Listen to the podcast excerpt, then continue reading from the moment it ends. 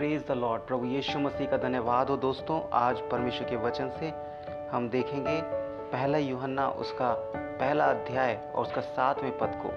यहाँ पर इस प्रकार से लिखा है, पर यदि जैसा वह ज्योति में है, वैसे ही हम भी ज्योति में चलें तो एक दूसरे से सहभागिता रखते हैं और उसके पुत्र प्रभु यीशु मसीह का लहू हमें सब पापों से शुद्ध करता है। मेरे प्रियो, परमेश्वर का वचन हमें इस बात को सिखाता है कि यदि हम परमेश्वर में हैं, अगर हम परमेश्वर के साथ साथ चलते हैं, बाइबल कहती है कि उसके पुत्र यीशु मसीह का लहू हमें सब पापों से शुद्ध करता है। हाँ मेरे प्रियो, हम इस बात को जानते हैं कि जिस दिन हमने यीशु मसीह पर विश्वास किया और उसको अपने जीवन में मुक्तिदाता के रूप में ग्रहण किया, हमारा सहभागिता परमेश्वर के साथ बन गई और आज हमारी सहभागिता परमेश्वर के साथ है।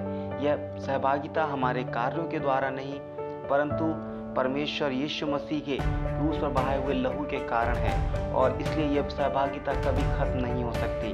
और इसीलिए परमेश्वर कहता है कि हम एक दूसरे से सहभागिता रखते हैं और उसके पुत्र यीशु का लहू हमें सब पापों से शुद्ध करता है। हाँ मेरे पियो क्योंकि हमारी सहभागिता परमेश्वर से है, प्रभु यीशु मसीह से है।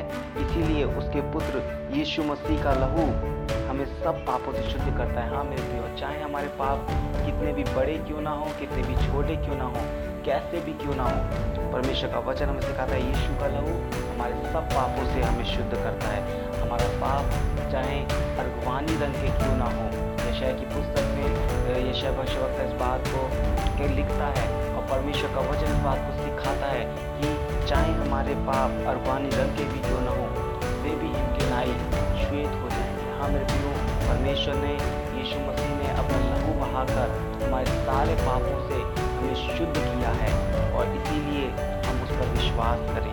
अपने जीवन में हर एक क्षण उस पर भरोसा रखें। वही है जो हमारे सारे पापों को क्षमा करता है। और अपने लहू से धोकर हमें शुद्ध और पवित्र बनाता है।